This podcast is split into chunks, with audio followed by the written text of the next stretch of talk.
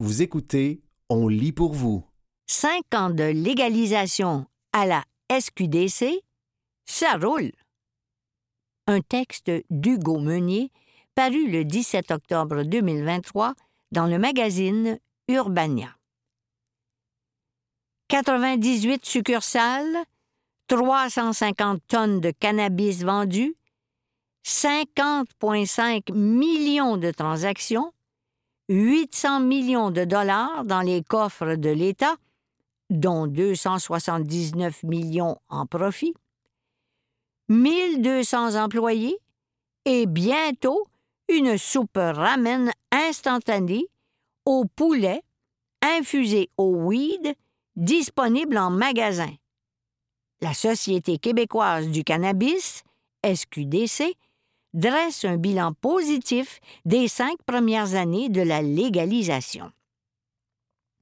Le siège social de la Société d'État, une filière de la SAQ, qui relève comme elle du ministère des Finances, se trouve sur le boulevard Notre-Dame, très loin dans l'est de Montréal. Un bâtiment discret, sur un terrain gazonné, qui contraste pas mal avec les succursales de la SQDC, qui, elles, se sont multipliées depuis cinq ans, passant de douze boutiques d'origine à une centaine à travers la province. J'y rencontre Eliane Hamel, vice-présidente responsable sociale, division de la protection de la santé et des communications, pour faire le point sur les noces de bois de l'entreprise.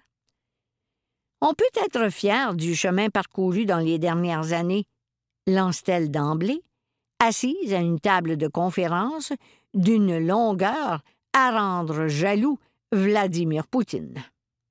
D'abord, un petit bond en arrière. Octobre 2018. Les libéraux de Justin légalisent le pote et les médias documentent la chose d'heure en heure. Les caméras traquent les réactions à chaud des premiers clients sortant des succursales avec leurs sacs de papier brun remplis de droïs. Je voulais être la première personne à acheter du cannabis légal à Montréal, lançait Hugo. Pas moi, juré se décrivant comme un poteux d'expérience au micro de TVA. Le buzz ne se fait pas attendre et bientôt, de longues files s'étirent autour des quelques boutiques, comme au Super Aquaclub en pleine canicule. Au cours des semaines précédentes, on ne rapportait aucune controverse, ni grand témoin au sein de la populace. Rien de surprenant là-dedans si on considère que des exemples concrets à Amsterdam ou en Californie avaient permis de démontrer qu'il était possible de vendre du weed sans faire basculer la société dans le chaos total. Eliane Hamel abonde dans le même sens. La légalisation du pot s'est implantée tout en douceur et les craintes préalables ne se sont pas avérées. Il y avait de l'inquiétude au niveau de la croissance de la population et que les gens consomment au travail notamment.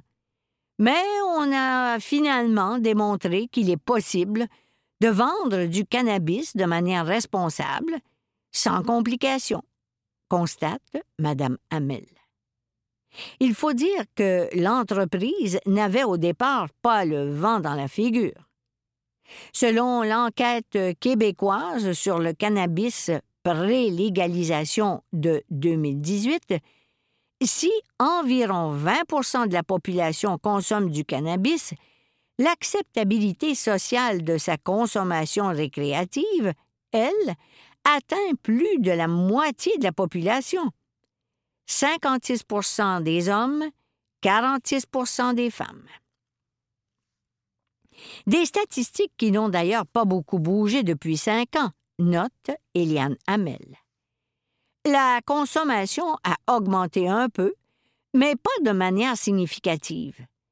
Elle a même diminué chez les 15-18 ans. Un succès entrepreneurial. D'un point de vue strictement entrepreneurial, la SQDC est un succès. L'entreprise a d'ailleurs été rentable depuis sa première année et le gouvernement n'a pas investi un sou là-dedans, nous rappelle la VP. La quantité de tonnes de cannabis vendues annuellement représente environ la moitié de la drogue consommée, incluant celle écoulée sur le marché illicite. On estime qu'il se consomme chaque année 190 tonnes de cannabis au Québec, et là-dessus, on en vend 106 tonnes, soit 56% du marché. Calcule Mme Hamel, qui dit puiser ces données à même des sondages et enquêtes sur la consommation de cannabis. Cette quantité inclut aussi la consommation à des fins médicales, qui représente environ 3 tonnes annuellement.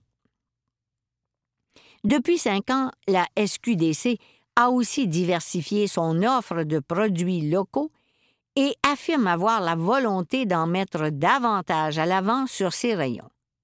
À ce chapitre, la province revient de loin.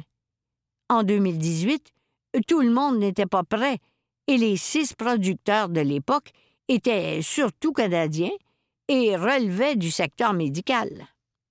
Au Québec, l'industrie a mis plus de temps à s'implanter. Aujourd'hui, on fait affaire avec 48 producteurs et plus de la moitié du nombre, 29, est du Québec.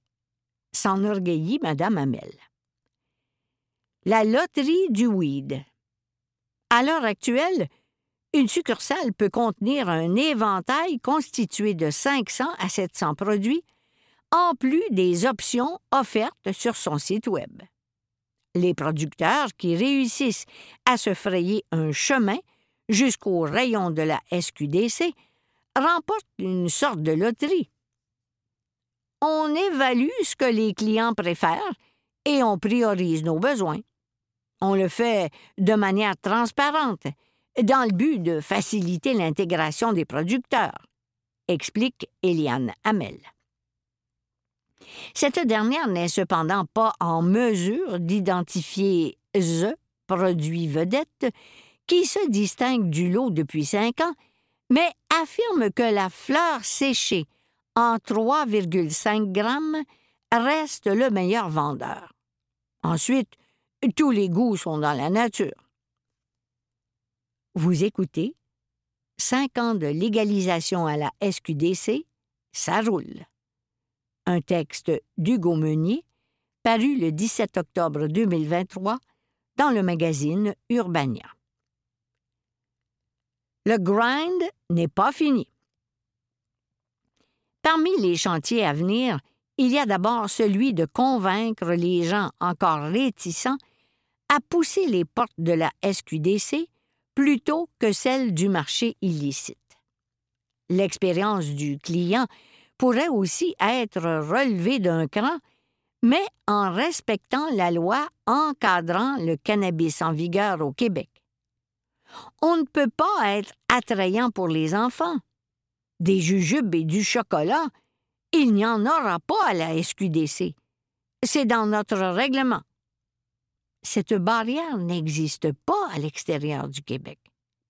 Le modèle d'affaires semi-privé de certaines provinces explique d'ailleurs pourquoi les magasins ressemblent davantage à nos sacs, avec un service à la clientèle sur le plancher et une gamme plus vaste d'edibles, des produits comestibles à base de cannabis.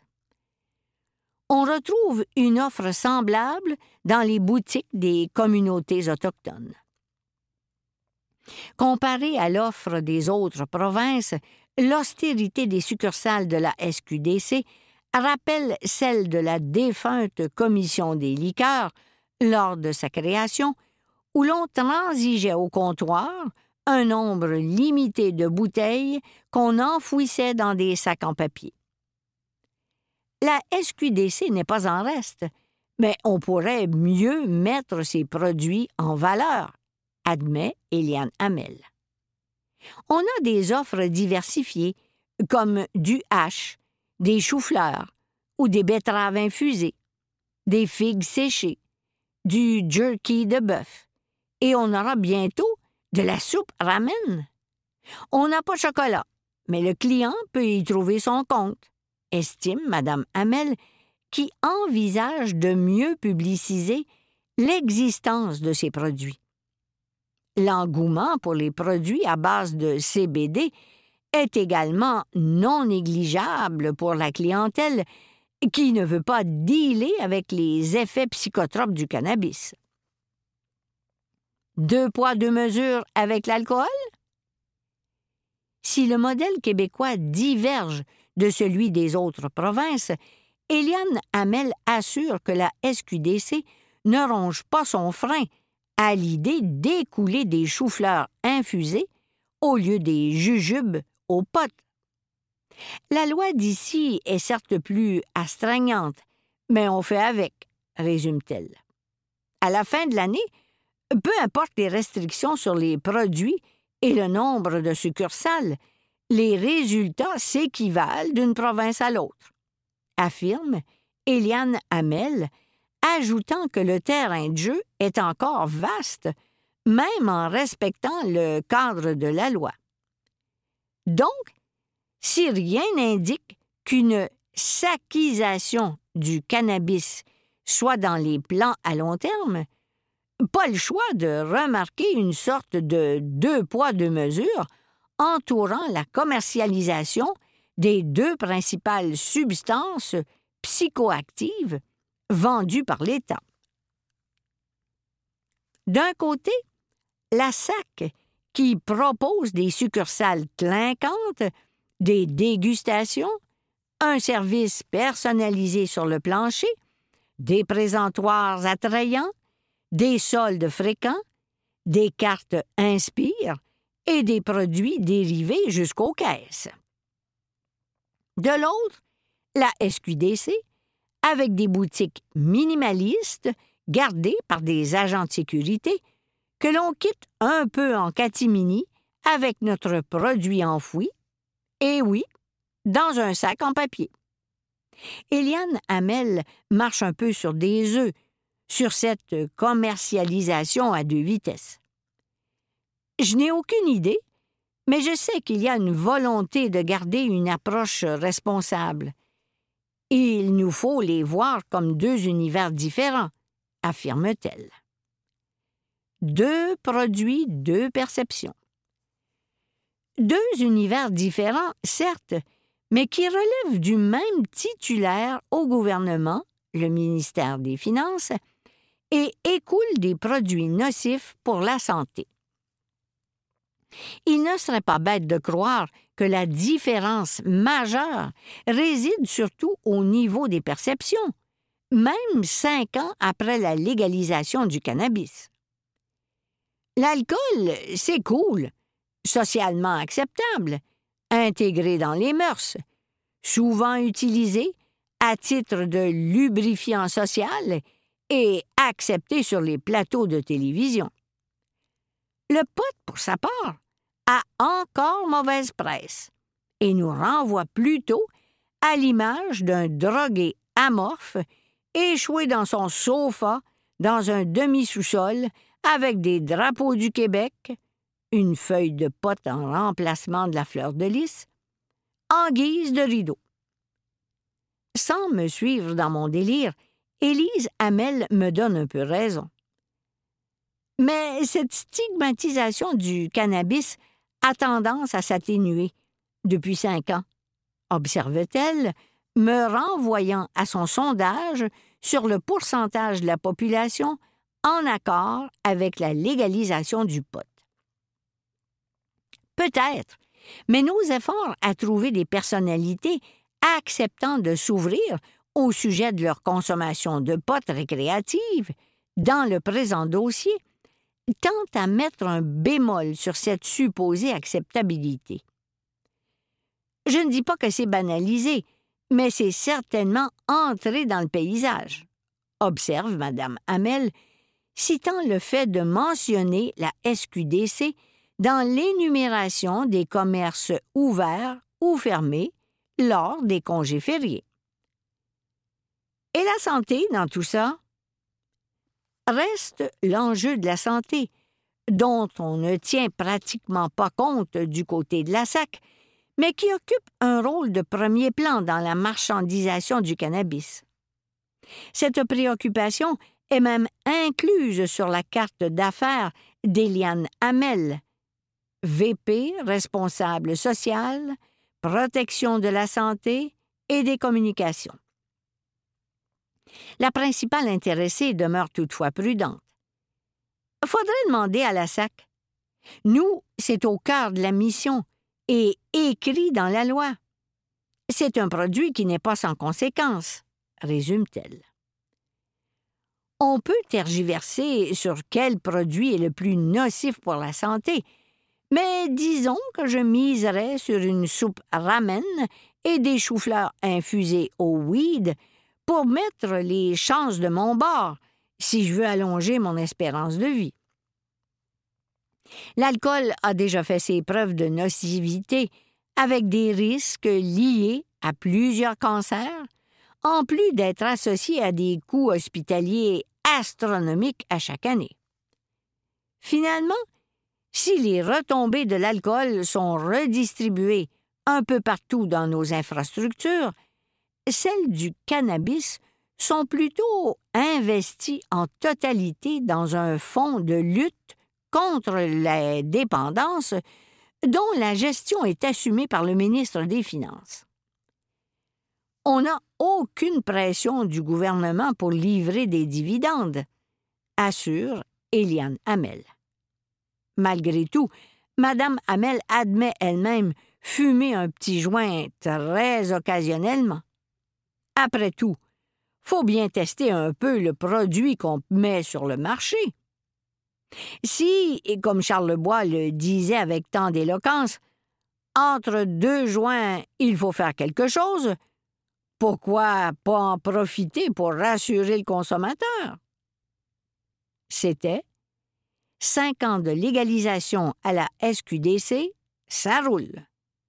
Un texte d'Hugo Meunier, paru le 17 octobre 2023 dans le magazine Urbania.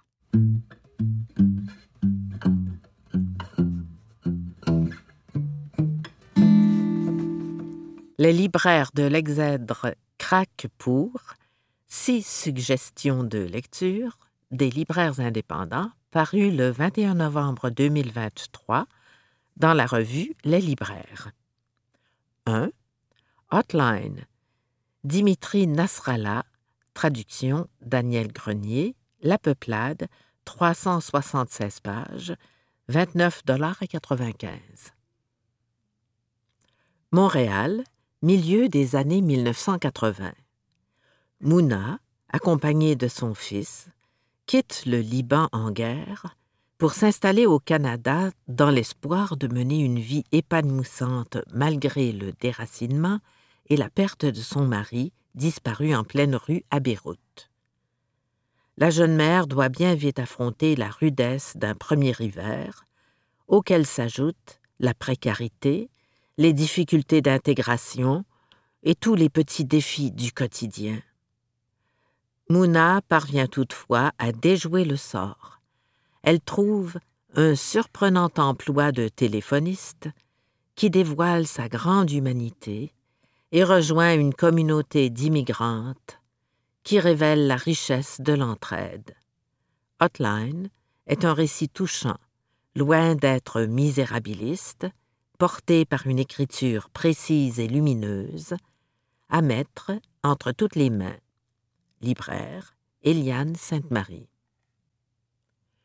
2. Ce que je sais de toi, Éric Chacour, Alto, 296 pages, 26,95 Premier roman d'une maîtrise éblouissante, écrit dans une langue élégante et précise, ce que je sais de toi relate la vie d'un jeune homme qui suit les traces de son père en devenant médecin dans l'Égypte des années 1980.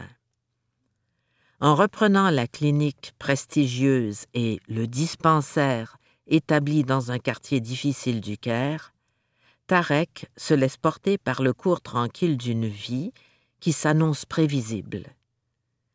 Mais ce qu'il verra peu à peu s'éveiller en lui le mènera sur une trajectoire déchirante et bouleversera son existence ainsi que celle de ses proches.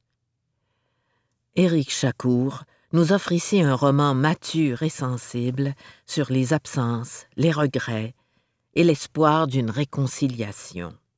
Libraire, Benoît Fréchette. 3. Je ferai le tour du monde.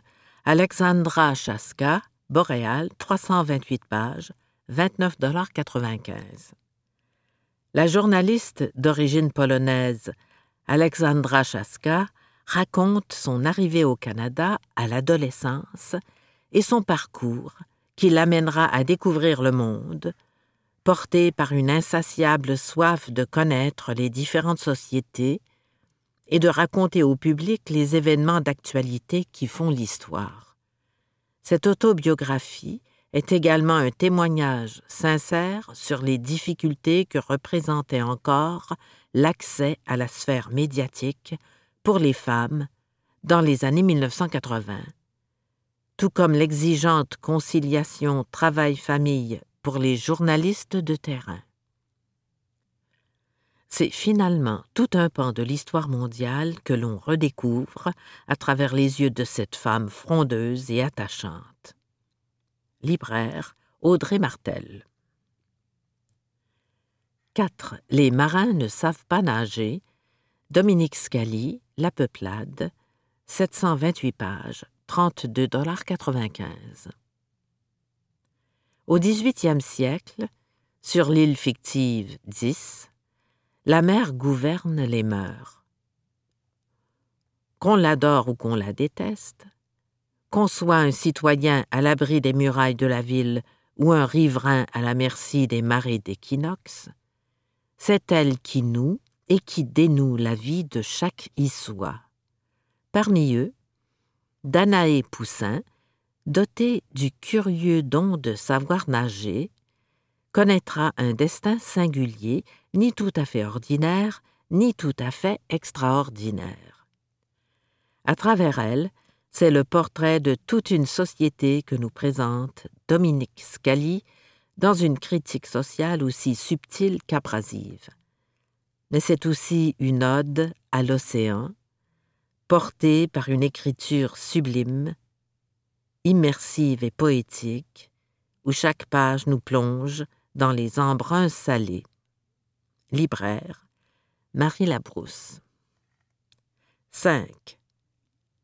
La version qui n'intéresse personne, Emmanuel Pierrot, Le Cartanier, 240 pages, 31,95 Premier roman à la fois drôle et bouleversant, La version qui n'intéresse personne, raconte le parcours de Sacha et de son meilleur ami Tom, deux jeunes marginaux qui s'installent au Yukon, au sein d'une communauté tissée serrée.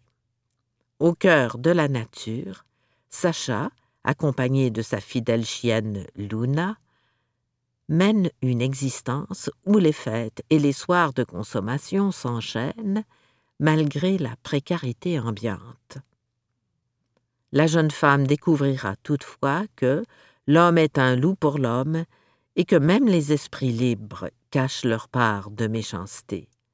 Un livre dur, touchant et profondément humain. Libraire, Audrey Martel. 6. Nout Chimite, Un bain de forêt, Mélissa Molène Dupuis et Élise Gravel, scolastique, 88 pages, 22,99 Mélissa Molène Dupuis nous invite à la suivre dans une balade en forêt afin de dévoiler aux plus jeunes quelques-uns des trésors que celle-ci contient. Plantes, animaux, champignons ou roches, tous ont leur place dans ce riche écosystème et possèdent une signification particulière pour la nation inoue un voyage aussi ludique qu'instructif qui permet d'éveiller l'intérêt des enfants pour la nature, de les sensibiliser à la protection des écosystèmes, d'apprendre quelques mots d'Inu Aïmoun et même de proposer quelques activités familiales. Un contenu riche, mais accessible, et relevé d'une pointe d'humour grâce aux textes simples et aérés ainsi qu'aux amusantes illustrations d'Élise Gravel. Dès six ans. Libraire, Marie Labrousse. C'était Les libraires de l'Exèdre, Craque pour, six suggestions de lecture des libraires indépendants, paru le 21 novembre 2023 dans la revue Les libraires.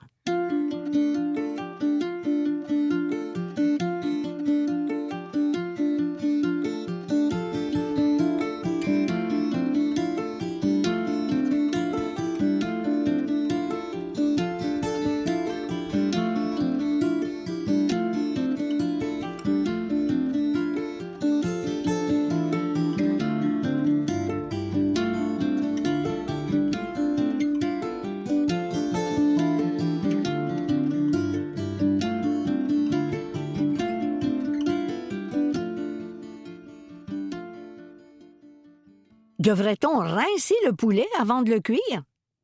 Un texte de Jacqueline Simoneau, paru dans le magazine Bel Âge. Et non, c'est une très mauvaise idée. Mark Hamilton, président de l'Association des microbiologistes du Québec, affirme qu'il ne faut jamais laver le poulet ou la dinde avant la cuisson. La surface du poulet cru renferme un nombre élevé de bactéries potentiellement pathogènes, dont la campylobactère, explique-t-il.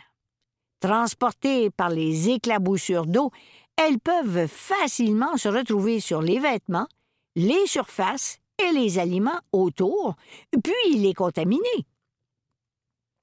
Cette action n'élimine donc pas les bactéries nocives. Pire, elle peut les répandre. Seule une bonne cuisson peut les détruire. C'était Devrait-on rincer le poulet avant de le cuire? Un texte de Jacqueline Simoneau, paru dans le magazine Bel Âge.